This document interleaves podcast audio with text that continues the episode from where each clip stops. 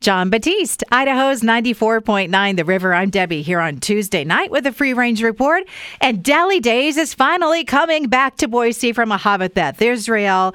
Save the date. It is now called Idaho's Jewish Festival, September 1st, 2024. Yes, there will be that wonderful food and the pickles and entertainment. Trending recipes microwavable cinnamon roll in a mug and it's made with Idahoan brand mashed potatoes. I am not clear on how this works, but I am intrigued.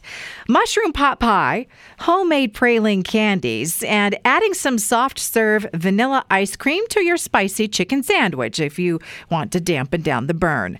Cup noodles ramen with mystery meat pieces. Now that might sound like a regular description, but these are new flavors, two of them. You guess the flavor of the meat pieces. Smell proof bags are a thing. I've seen these advertised for outdoor adventures, the gym, and even regular backpacks. Love the permission posts about cheating at games. As long as it's a one player game, uh, help yourself. Spokane has been named a regional aerospace technology hub. What? Guess I haven't been to Spokane in a long time.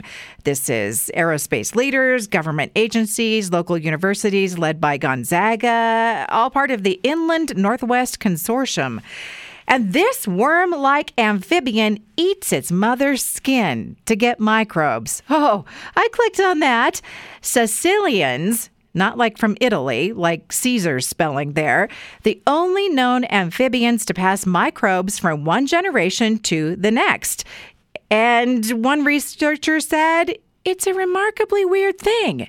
I've said it before all horror movies are inspired by Mother Nature. That's a wrap on the Free Range Report tonight. Past editions at riverboise.com and on Apple Podcasts.